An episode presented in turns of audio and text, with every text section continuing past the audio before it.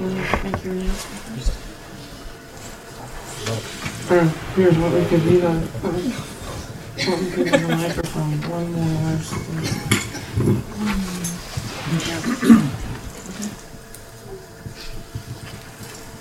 Good evening.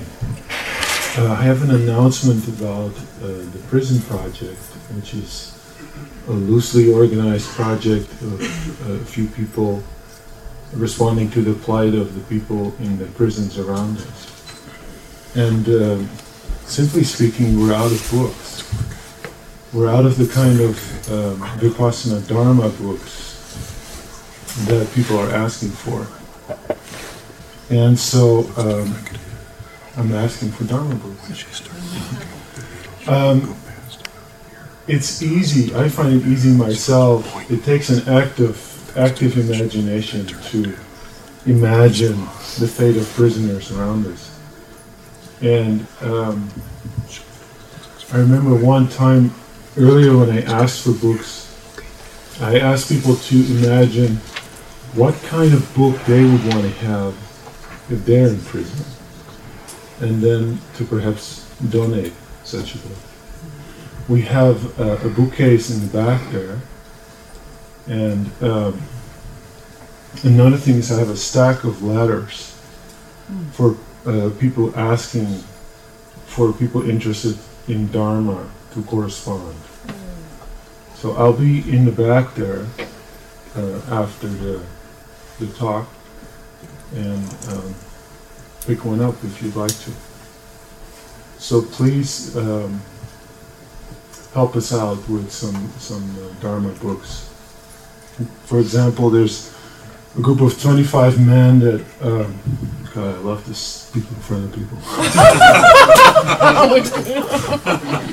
There's a group of 25 men who have uh, formed a, a, a Sangha who are asking for books that are basically saying, gee, we just feel we'd like to do this, we don't know quite how, can you help us? Things like that. So, thank you. Um,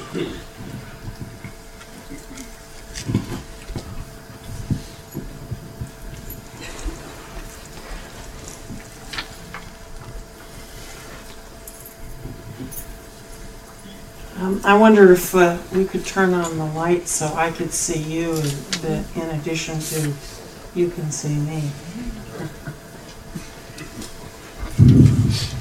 I recently read an uh, interview with a concert pianist who said he marveled that people in the audience certainly understood that they could hear him, but they didn't seem to think that he could hear them. He then went on to list all the, you know, beepers and watches going off and coughing and whispering. Is that all right? Yeah, well, there's still a little dark lurking over in this corner, but I like to see everyone. Um, I also am, uh, part of what I want to do tonight uh, has to do with uh, some of the Buddhist sacred art that's hanging on the wall. There's a, a Tibetan tanka of uh, Shakyamuni Buddha and a beautiful large figure of the Bodhisattva of compassion, as she is called in China, Kuan Yin. Yeah, good, thank you. I just want to put in a plug for uh, helping with the prison project. I think um, if we stop and think about it, uh, for those of us who are followers of the Buddha way, we understand that what we're up to is transformation. And this is a way to help transform a prison into a monastery for those prisoners who have such an inclination. And there is beginning to be uh, some growing uh, activity in that direction. So I hope that uh, many of us will respond and, and help the project.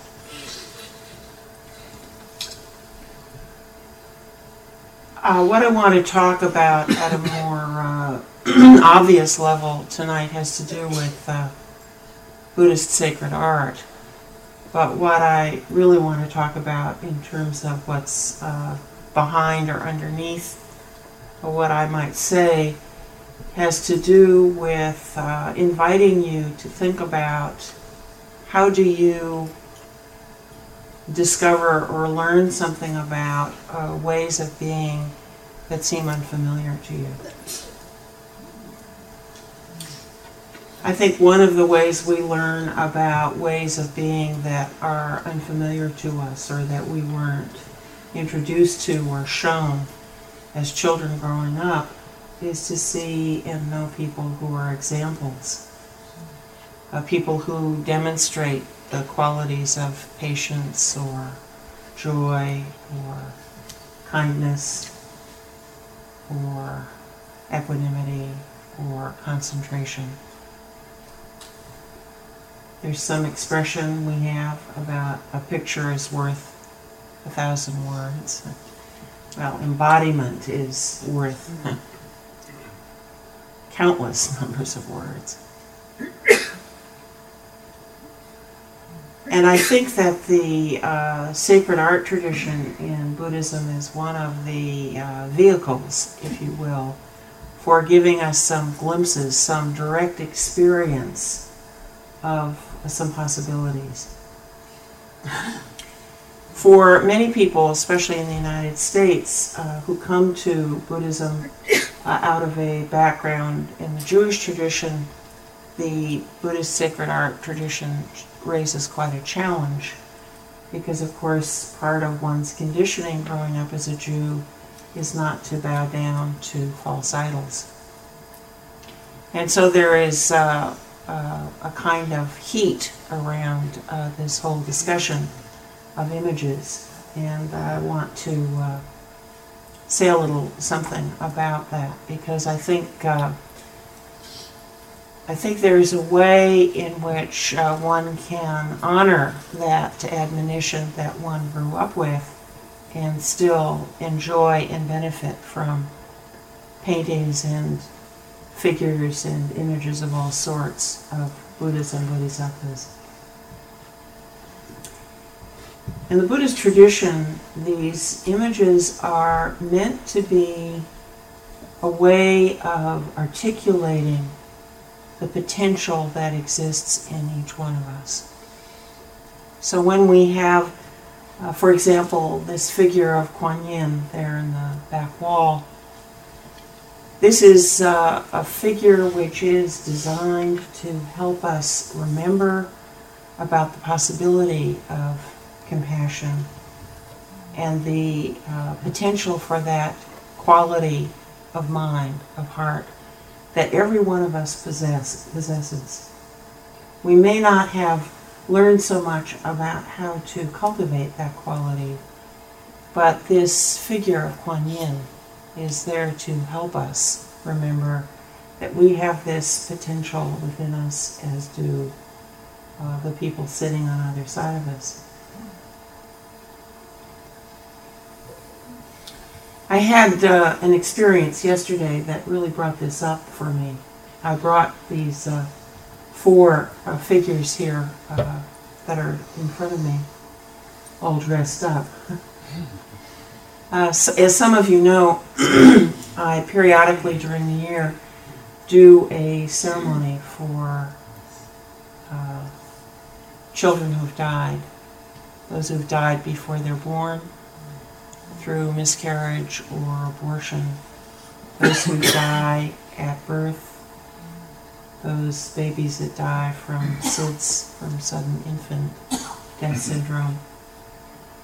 Particularly up until a child is a year or so, and certainly before a child is born, if there is a dying, no matter what the cause, we don't have any container in our culture for attending to the experience of that time. And this particular ceremony, which is actually a very traditional memorial ceremony, but adapted in Japan in particular, uh, seems to help people. And uh, one of the uh, consistent experiences that I have is that when people see a collection of images of compassion, specifically images of that quality of compassion which is about protection and nurturance, they know what they're seeing, even if they never saw a Buddha or a Bodhisattva before. That the images seem to be uh, somehow archetypal, even for us here in the West. I actually use uh, compassion images from uh, traditions, not just from Buddhism, but from other faith traditions. Uh, one of the figures I brought this evening is actually uh, carved by the Eskimo people who believe that the spirit enters and leaves through very round opening the mouth. So this particular figure has its mouth in this round oval shape, and then there's another face inside the mouth. When I first saw it, I thought, oh, this is uh, the the bodhisattva in Japan is called Jizo, uh, and he is uh, described as that uh, carrier or emanation of protective and nurturing compassion, and he's who's called upon when one is traveling into life and when one is traveling out of life. So when I saw this Eskimo piece, I thought, oh, this is the Eskimo version. The figure that's at the uh, far right end um, is uh, Jizo, sometimes in Sanskrit uh, called uh, Kshitigarbha, the Earth Store Bodhisattva. In Japan, the Earth Store Bodhisattva is uh, kind of blended with Jizo with a certain amount of folk religion. So there are lots and lots of folk tales and myths about Jizo. Jizo is uh, typically depicted as a shaved headed monk, often with a begging staff, and sometimes holding in one hand a jewel uh, that represents clear intention or the wish fulfilling gem. And he is said to be the uh, compassionate being that you call upon to help those who've died so they don't get lost on the way to what I suppose is some form of Buddhist heaven, the Western realm. But he's also called upon uh, at a certain point uh, in the pregnancy to protect the spirit or life force of the baby until the child is born and for some time after that.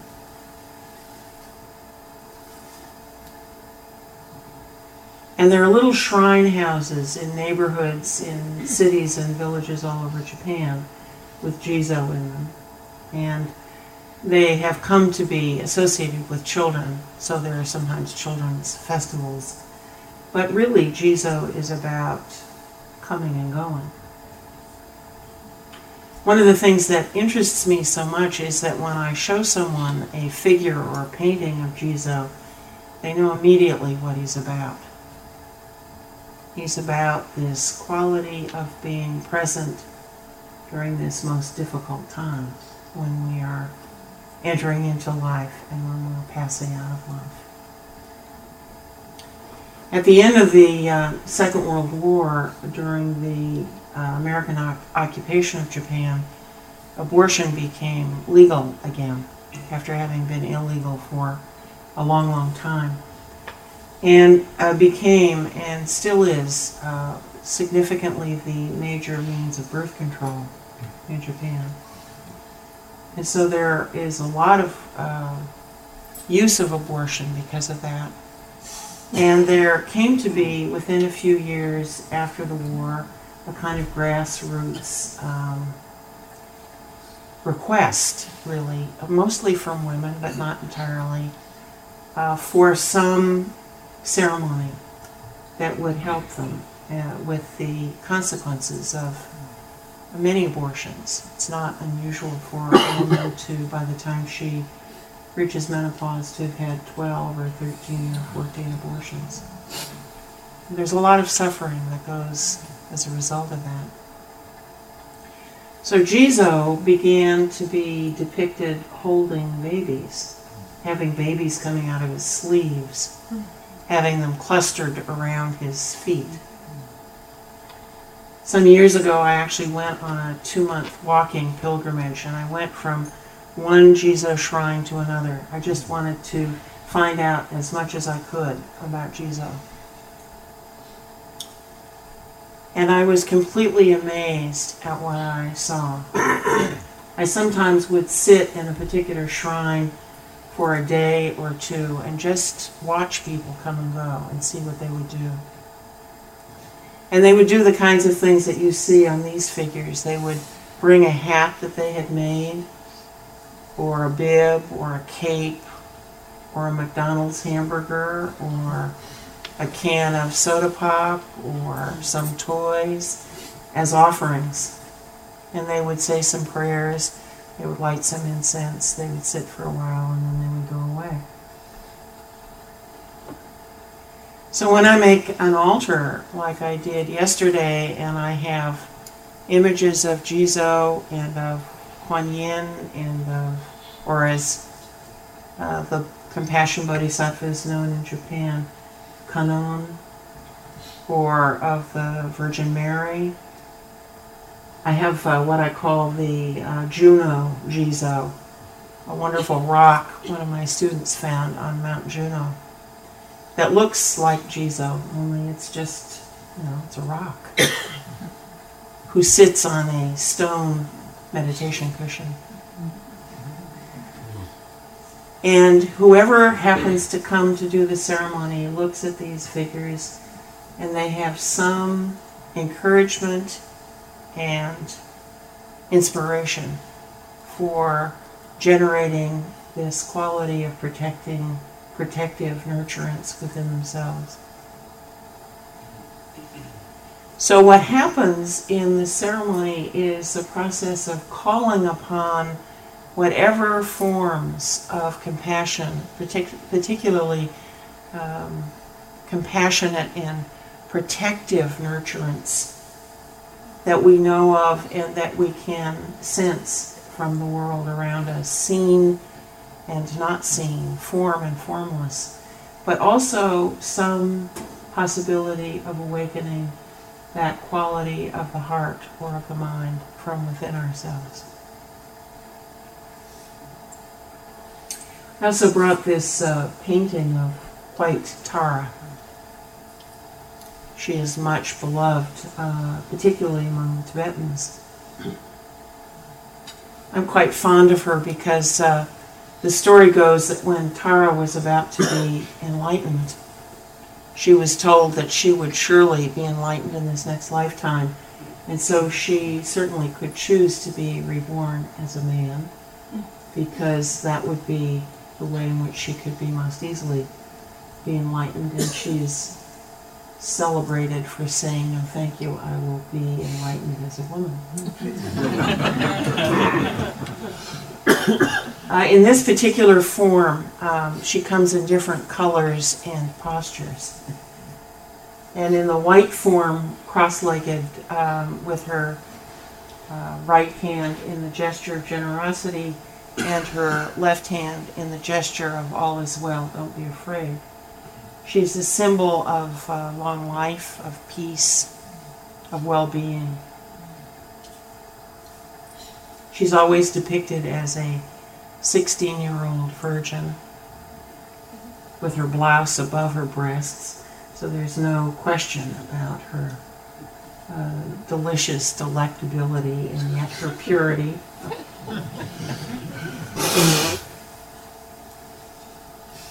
Over and over again when I show people pictures or images of Tara or um, sometimes of the medicine Buddha, who uh, also sometimes is shown with these two hand gestures of generosity and all is well.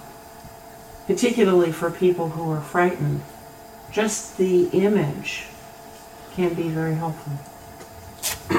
when you wake up in the middle of the night and turn on the light and feel anxious or afraid, to see some image with those hand gestures can be just the reminder that you need to remember that you have the capacity to comfort yourself and to call upon those qualities from outside of ourselves for comfort and solace. I have one friend who one time during a retreat was having a particularly hard time because her inner judge was being especially harsh.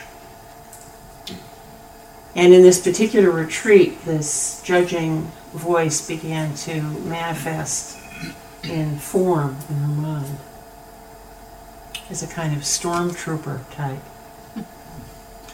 So I suggested to her that she go and look around the Tara altar and see if she might find an image or a picture that would help her remember about the possibility of kindness. So she found a particular uh, statue that we have of Tara. And she said, When I look at this face, I can begin to allow myself to remember compassion. So, much to her surprise, I encouraged her to take the uh, statue and put it on a table near her seat in the meditation hall. And for the next uh, six or seven days, she just kept looking at the face. She just kept looking at the hand postures of generosity and of all is well. And she began to believe that it was possible that there is this quality in the world that she doesn't know enough about. At one point, she said she could actually imagine letting herself be held by Tara. She could put her head in Tara's lap. And of course, what was most important of all was that she could then slowly be willing to take Tara's example in the way she would treat herself. Because, of course, the bottom line is that what we're really doing is discovering ways of training the mind. That subtle mind which resides, some say, in the heart chakra, not in the brain. We're the ones who make the separation in English between heart and mind. But there are many languages in, uh, in Asia where the word for mind and heart is the same. So uh, I bring these images and I want to call your attention to the usefulness of the sacred art tradition in Buddhism because these images can help us be reminded about some possibilities for training our own mind stream for certain characteristics or qualities that we may not have been exposed to as much as we need to be. Particularly those qualities of ease, of joy, of kindness, of gentleness, of presence,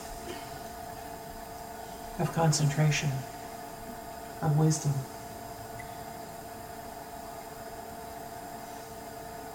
We need as many reminders as we can allow ourselves to have. One of the ways I know what people's responses are to uh, these compassion figures in uh, the ceremony that we do for children who've died is by looking at the things that people have made. If you come up later and look at the hat on Jizo's head, with a little prayer stuck in the tie that holds the hat on his head, it's made with such care. Even people who don't sew very well somehow make something that is so tender and dear. This time somebody made a pair of oversized booties filled with prayers. The Eskimo uh, figure has so many bibs on that you can't hardly can hardly see his face. Underneath, he has a kind of yogic sash with fringe, carefully embroidered all the way around. The person who made it spent a couple of hours making it with such attention and care.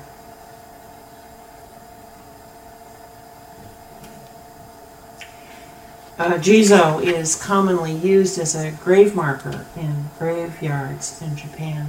And I remember the first time I went to a graveyard on uh, Mount Koya.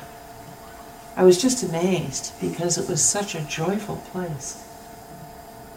Almost all the figures of Jizo had hats and traveling capes and bibs, picnic baskets, and there were throughout the graveyard families having picnics, gathering in remembrance of someone they loved.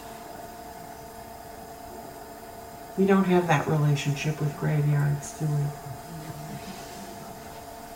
We could. But I think we have to change some of the images.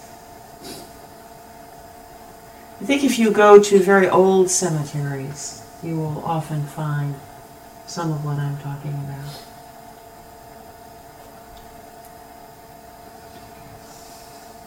One of the most beautiful collections of uh, images used in association with remembrance in graveyards is uh, actually a collection of uh, grave markers from Jewish cemeteries. So beautifully carved. Portraits of people that are buried in the cemetery. There's a wonderful book uh, called Permanent Residence. It's about graveyards in New York filled with pictures of uh, gravestones, grave markers, so lovingly carved. The kind of attention that we put into making something in remembrance of someone we knew one way or another who lived and who has died. It doesn't have to be fancy, it doesn't have to be wonderfully carved, but when we do something with our hands that comes from our heart, we express something that takes form and becomes visible and can be inspiring to others.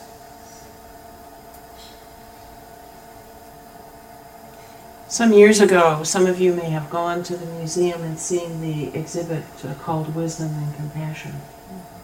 I know some people who went to the exhibit and say that they became Buddhists because of their experience seeing these extraordinarily beautiful paintings and bronzes, mostly. If we will be open, we can be inspired by this great sacred art tradition. And we can learn something about some ways of being that we all have a capacity for.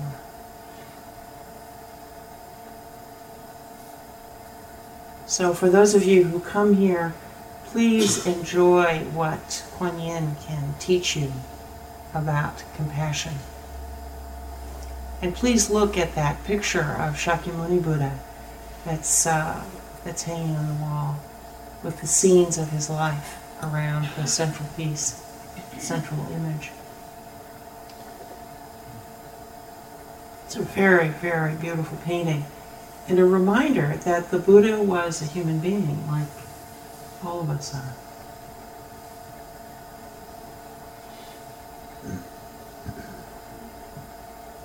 I remember a few years ago I went to uh, I went to Europe for the first time, and um, a little bit by accident I uh, went to a museum some of you may know in uh, Paris called the Guimet it's filled with an extraordinary collection of uh, Buddhist art from throughout most of Asia, but a particularly remarkable collection of things from Japan. And at the time that I was there, there was a, a collection of pieces by a quite famous sculptor in the Tibetan Buddhist tradition um, named Zanabazar. Any of you who saw the recent exhibit of Mongolian sacred art saw some of Zanabazar's pieces. He must have been a great practitioner. He was a great artist, but he had to be more than that to have made the figures he made. Yeah, there was one uh, figure that was in the middle of the main room that I, I saw. It was the first thing I saw when I walked into the museum. And after that, every day I went uh, once or twice or three times a day to see the, this one figure. I couldn't stay away from it. It was in the uh, Tibetan tradition an image of one of the bodhisattvas with consort and the two uh, figures are gazing at each other.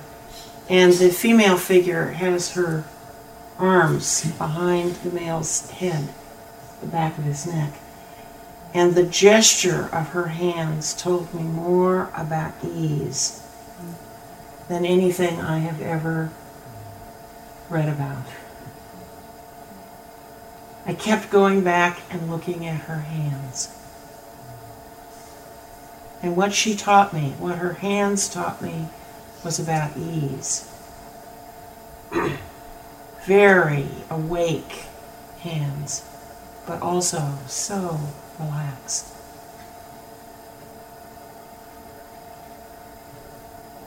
I remember very clearly uh, the exhibit of Indonesian art that had one uh, big, almost life size carving of a monk sitting in meditation. That one image said so much about the quality of presence and concentration that one can cultivate in meditation.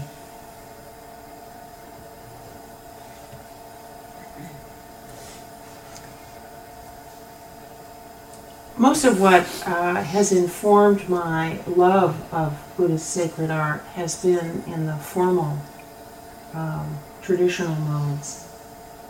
But also, there are now beginning to be some uh, Western practitioners who are finding ways of expressing some of these qualities of mind in our own idiom.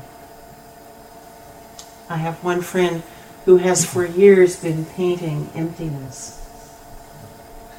And at one level, it looks like paintings of a lace tablecloth with some fruit on the table or an open window.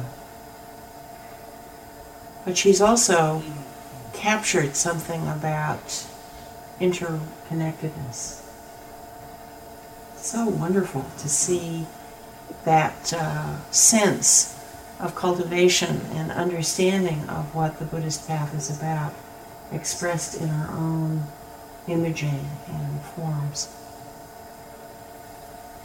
But of course, we all think that uh, this is the work of artists. It's really the work of practitioners. So I hope that you will feel invited to look at sacred art in terms of what you can be taught, but also that you will let yourselves make some small creations of one sort or another and see what uh, comes out of you. You may be surprised. You may be surprised.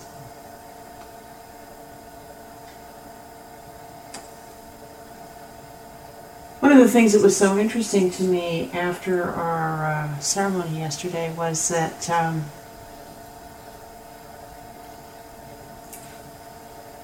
something that I, I know actually from other situations how often when we think about calling for compassion for some someone who's died, for example, we forget to include ourselves. So I also want you to look at these figures as uh, speaking to us about ways of being with ourselves, ways of being with whatever arises in our mind. Even those things that arise, those thoughts, or attitudes or uh, emotions that we have trouble being tender and gentle with. The template relationship in Buddhism is that of a mother with her only newborn child. And I've talked about this before when I've been here, but I keep talking about it because I think it's so important. How many of us think of holding our anger or our fear or our anxiety in the way these bodhisattvas are holding these babies?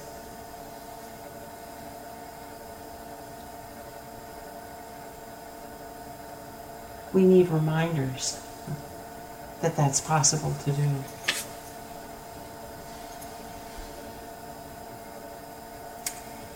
So, I wonder if there are some things that you would like to talk about or have some discussion about. It doesn't have to be on this theme, it can be whatever is up for any of you. Yes? Um, I've always been accused of being in my mind and what you just said, maybe I'm not so wrong. Well, I do think that there is a kind of uh, mental activity where we actually have the experience of a lot of energy up in our head. That's very different from what happens when our energy is here.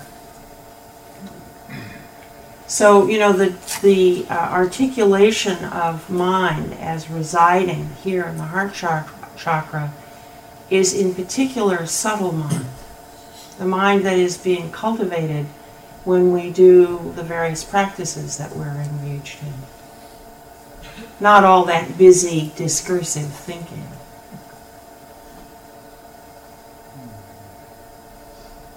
Yes? Um, I was curious, when you say to hold your anger or your fear or your anxiety Mm-hmm. as a newborn baby, My sister just had um, uh, twin boys, and I was over at her house and I held those babies for a really long period of time because they're they're well they're premature and it takes a real long time to feed them, about an hour and a half per child, because they want to just have a little bit at a time and then they go to sleep and then they, I mean it's really a precious experience. So I'm not totally understanding um, because to me, anger and fear and anxiety are not precious like a newborn child. And when you say hold that, could you be a little more explicit? I'm curious because it Sure. would be a wonderful tool.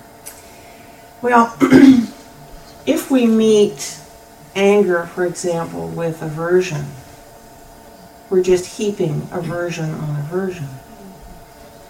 But imagine just holding, not clasping, but just allowing to reside in the hands of the heart. That emotional state of anger and the sensations that go with it as we breathe in and breathe out. Not uh, feeding it in the sense of keeping it pumped up with telling stories and do you know what he did to me and all that mm-hmm. stuff that harbors ill will, as the precept says. But being with that quality of noticing, of bringing awareness to the actual emotional state that is arising in any given moment. When we do that, what we begin to discover is that it doesn't last. It rises and falls, rises and falls. Our emotional states are constantly changing. And of course, the paradox is that when we turn towards what is so difficult to be with, we discover our capacity for more spaciousness. We don't find that spaciousness out of aversion, out of, ugh, I hate that. Judging ourselves for, oh, I'm such a bad person for being angry. I'm just heaping more suffering.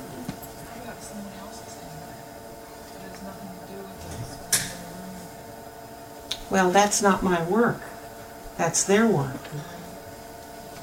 My work is to attend to my response to someone else's anger, which may be more anger or fear or puzzlement because my friend or this other person, anyway, is having a hard time. I mean, there's a whole range of possibilities. And some of those, the range of possibilities, aren't accessible to me if my mind is constricted, but they are accessible to me if my mind has some spaciousness. Which is why all the practices that are about the cultivation of our capacity to observe are so important. That quality of observing is what spawns or breeds more spaciousness. But there's also something else about the relationship of a mother with her only newborn child, which is that she's not an expert. She's never done this before, she's new at it. So she has a kind of attention, a kind of vigilance, a kind of energy, a kind of curiosity, maybe even a little nervousness because she's never done it before. Some of us treat our anger like some old hated but familiar enemy. You know, there's in the in the uh, Buddhist psychology texts this uh, this possibility of treating each moment, each thing, each relationship, each situation as though for the first time. Kind of mind-boggling, isn't it? But that's the possibility.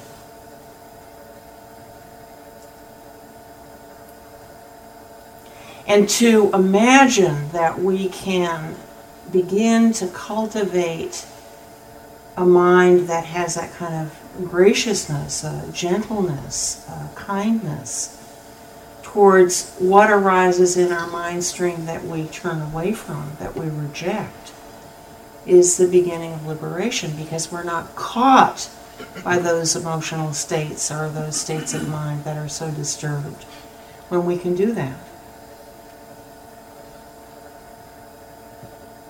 It's quite revolutionary.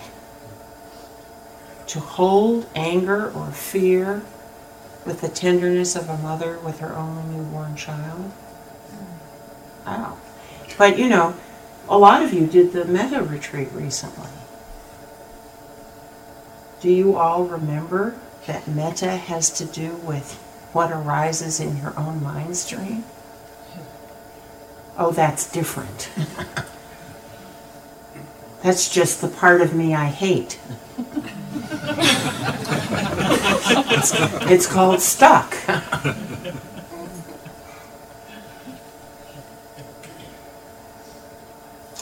I'm really, uh, I've been fascinated for some long time now by how much this relationship is what keeps getting referenced throughout the Buddhist tradition. It's very interesting. And it's hard for those of us who grew up with mothers who weren't very good at being mothers. But it's possible.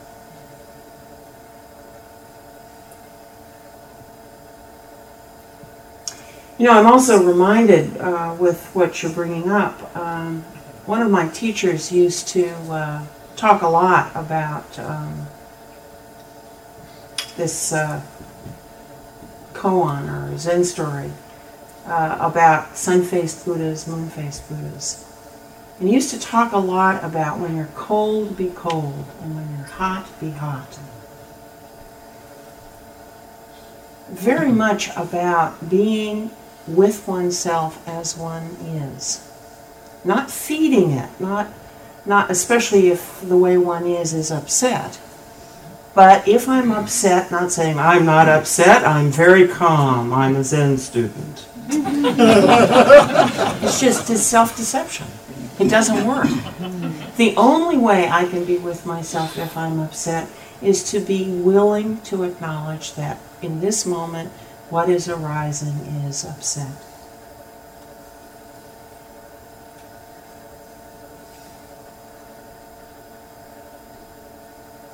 Easy to say. It's not so easy to do. Yes. I'm glad you mentioned the contemporary uh, approach to sacred art because sometimes I have felt that it's um, when people uh, relate to traditional sacred art that it actually is putting them to sleep rather than awakening them. Because it becomes a cliche, it Mhm. becomes something they don't really see. Mhm. And so sometimes, for example, I'm thinking of one artist um, who has painted Buddhist material for 25 years that's actually very hard to look at. It's really painful, but it really wakes you up. And it feels like if everything becomes, you know, it's almost like uh, what Edward Said writes about, the orientalizing. So we think, aren't they charming? Or isn't that peaceful? Or isn't that beautiful? And it doesn't serve to wake us. So I feel that we really do need to cultivate a Western Mhm. um, art. And, you know, I agree with you that it's in that emptiness painting or in Vermeer or in many, many places. Well, I think Vermeer is a very good example. Yeah, I mean, Vermeer for any of you who had the good fortune to see the Vermeer exhibit, it was just so staggering to Yes. walk into the museum and have it be so still. People were just, it was completely a, a, a sacred space. And it was the effect of that work, which is completely about being present. Um, I have a painting in our meditation room, which uh, an artist I, whose work I admire a lot, did of a hummingbird in the midst of a very dark field. The hummingbird has some uh, Venetian yellow and a little bit of gold on it, but it's completely a hummingbird in that moment of flight. And it's so much about light and about presence but it's not in any way using any of the traditional forms. I almost brought a painting. I, I just, I guess I got lazy. I had enough stuff in my arms already. But I almost brought a painting that the same artist did a watercolor of five finches on a branch. Hmm. But it, you know, finches don't hang around on the branches very long. They're busy all over the place. So it's just that sense of a moment and very much mm. about the relationship among the, the five birds. And it really has that effect of kind of waking you up. It's like, oh, hmm. it's wonderful. And you know, not all of the sacred art tradition, even within the tradition, is uh, initially soothing. That's particularly true in the Tibetan tradition, where um, un, uh, unhappy states of mind get depicted so graphically. They make Bruegel look like a Sunday picnic. in some cases. but when you begin to have enough training about what you're looking at, you begin to realize these are pictures that are telling me that there isn't anything that cannot be transformed to wisdom and compassion. And I find that very inspiring. So part of looking at the art tradition takes a certain amount of educating about what it is we're looking at. Because of course it does come out of a different context. And I know for myself, not all of the images are a work. I think some of them really are archetypal and some of them are more culture specific. And that's where we have to trust our response. Yes. Speak a little louder. I remember going to the same show and I've got a certain amount of initiation from various beings. I found if I stood in front of each of these beings and took the appropriate emotion, there was this huge, huge, huge field of energy. Yeah. It was, I mean, because they'd been there so long and because the practice in front of them was so Yeah.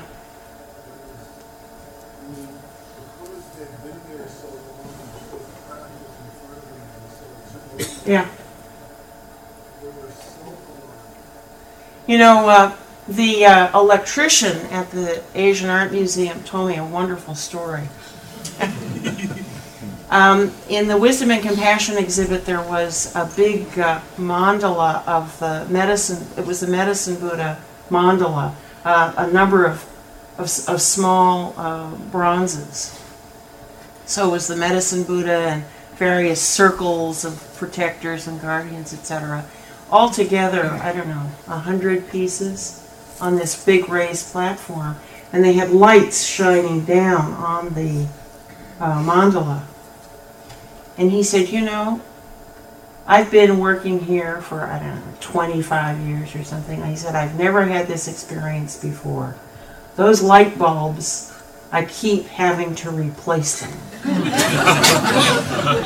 What's going on? And he was just dying to see what was happening underneath on the cloth after the exhibit was dismantled because he said they're just soaking up light bulbs. but when I, I went and, and, and sat with that particular uh, mandala a lot, and I had exactly the same experience you're describing. It's like walking into an energy field. So it's not just artistic ability, it has something to do with the artist also being a practitioner. Yes. Tibetan Book of the Dead, there's uh, considerable imagery of uh, demonic sort of uh, beings, Mhm. which you're supposed to embrace them as part of the ritual of death. That uh, the artwork is designed to scare the hell out of you, but at the same time, you're supposed to be able to embrace it and say, these are the fears that we have, Sure. and we embrace them, and to, by, by accepting them, uh, we're liberated, we're free of them. And this is part of the, you're talking about this bit artwork, and that's, it made me think of that, as, as a lot of the, the art, artistry in the Tibetan Book of the Dead was imagery, and then also the mask, the death mask that they wear for the funerary uh, procedures Mhm. are all designed to en- enhance the person's ability to face whatever demons they have, their personal demons, and to dispel them. But that's really what I'm talking about when I say let's hold the demon at the heart chakra with the tenderness of a mother with her only newborn child. It's called making friends with whatever arises. Whatever. Not just the nice, pretty faces or energies or states of mind. That's that's our work.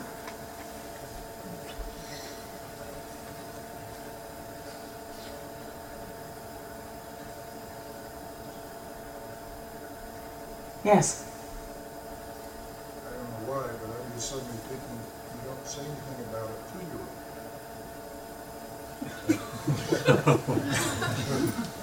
Today, You mean a terrible two.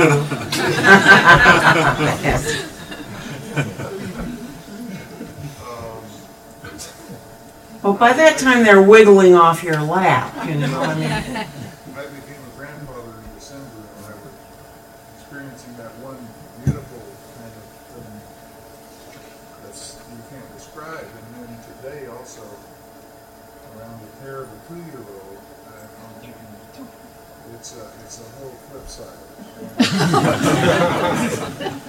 So, um, but then, and then at the broader side of it, behind you, I'm looking at the Dalai Lama and I'm thinking about what he must feel about all the things that have happened in Tibet and, you know, around the world and all the hate and Bosnia and everything else. And when you start looking at that and trying to embrace that, but you know, impossible to me. I, I don't, I have a real hard time. but this is what I mean when I say part of our path is allowing ourselves to be inspired by examples. The first time I took teachings from His Holiness um, was in 1985 in Bodh Gaya. And there were uh, said to have been 200,000 people gathered in this little village in North India. 30,000 of them being Tibetans, mostly from Tibet. They'd come whatever way they could out of Tibet for these teachings and we're going to go back. And the teachings he was giving were on the uh, text by Shantideva, where the basic, uh, uh, the thrust of the teachings is to treat your enemy, your so called enemy, as your teacher. Because who else will give you such a great opportunity for cultivating patience and all of these qualities of the mind? It's easy with your friend, but your so called enemy. And he was teaching to the Tibetans about how he wanted them to treat those in power, the Chinese in power in Tibet, when they went home. He was speaking to people who'd gone through two famines for the first time in the history of the Tibetans. He was speaking to mothers who had scars on their fingers from cutting their fingers to put some blood in hot water to keep their babies alive during the famines.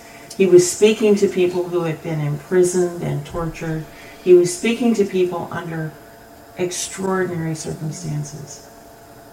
And what I simply, I w- I couldn't believe was this enormous group of people listening carefully and saying, yes, this is our practice. and he himself has said on a number of occasions, I do not hate the Chinese. He has talked about his concern for some of the Chinese who have done things that have been very harmful because of the effect of those actions on their own mind stream. Mm-hmm. It's remarkable. Hard to believe. And of course, what makes him even more believable is that he doesn't say, Oh, I don't ever get angry, but he said, I don't get angry very much. And when I get angry, it doesn't last very long. Oh, that somehow is very helpful to me because maybe I could imagine that degree of cultivation eventually. Very hard to imagine. But we live in a world in which our challenge is to imagine the unimaginable. Because that's our challenge. Because of the nature of the suffering in the world that we live in. We have both great opportunity and uh, the possibility of ending our world. And we're right on that cusp. And if we keep practicing fear, we won't be developing the qualities of the mind that will allow us to cultivate the possibilities. And I don't know any way to practice uh, those wholesome states of mind if I don't include a different way of being with fear or anger or whatever the hot negative emotion of the moment happens to be. I have to include those arisings in myself if I'm going to find a way to have a different kind of relationship to those arisings in others.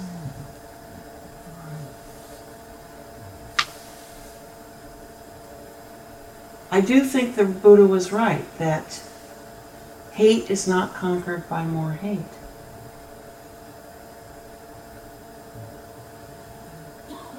And every once in a while, you know, there's some remarkable person who does something, and we all think, oh my goodness. I mean, I'm still reeling from the man whose factory in New England burned down, and he didn't relocate in the Philippines. He said to his employees, You'll still get your paychecks and your health benefits, and we'll rebuild the factory as soon as we can. And all of his customers sent money to help. That's a bodhisattva in New England. Now.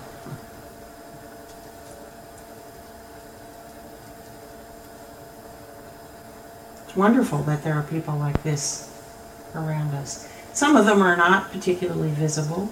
I mean, I think we all have experiences of being touched by some kindness from somebody. You know, like the person who's doing checking out the groceries in the grocery store. That person is is kindly. It just it it has such an effect. It's wonderful. I have a couple of favorite toll takers on the Golden Gate Bridge who are definitely candidates. One woman just on her hairstyle alone know, this is she is up and she is here. Hello. It's wonderful. Really wonderful. That's art. In the best sense, right? It's not what happens in museums, except, you know, sometimes. So, you know, in a way, what you're asking is, again, I think right on the mark, what about the two year old? Well, our anger is like the two year old. Bring him back when he's six and been, you know, trained. I used to say when my kids were little, why can't kids arrive like guinea pigs, you know, fully clothed and they know how to eat? but I wouldn't trade all those years of, you know, mush strewn all over the room for anything. Although there were times at the moment when I wasn't so sure. I want to recommend that those of you who haven't seen Babe on a big screen, go do it. It's completely about kindness and courtesy and respect. We have a Tibetan monk who's living with us for a few months, months, and we took him at my son's suggestion on Friday night. And it was just great. He was right in the edge of his seat the entire movie. And at the end of the movie, you know, the three of us are there with the tears coming down our faces. It was great.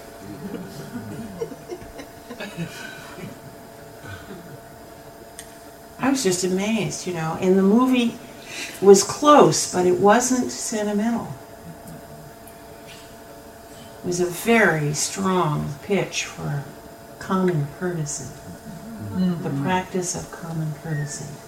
Will the three female sheep with collars on step out of the room?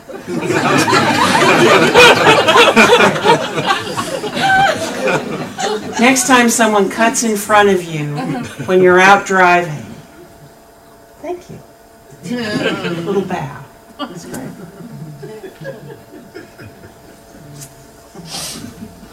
This is our Dharma practice, you know, more than even what we do on our cushions. Excuse me for saying so, but it's in our daily lives. It's in the detail of my state of mind when I get up in the morning and I growl at the dog or I say, Oh, good morning. Did you sleep well?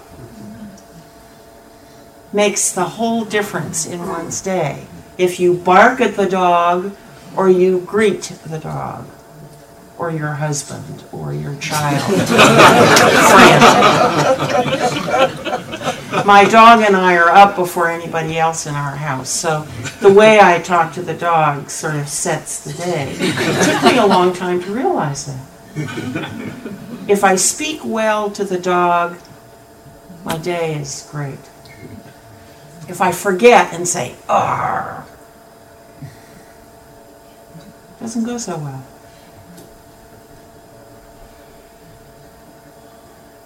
So please take good care of your mind stream because if you don't, nobody else is going to. Don't worry about anybody else's. That's their job. And enjoy what inspires you and it, you see as beautiful.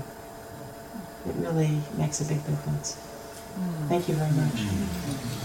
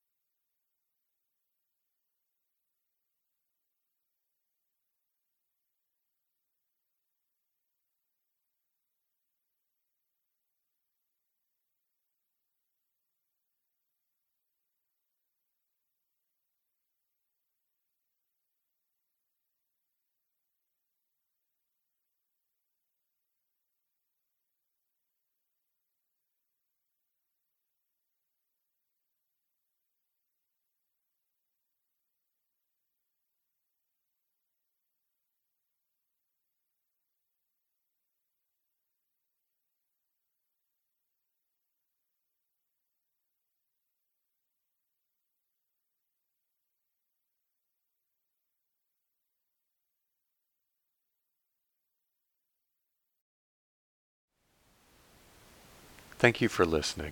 To learn how you can support the teachers and Dharma Seed, please visit dharmaseed.org slash donate.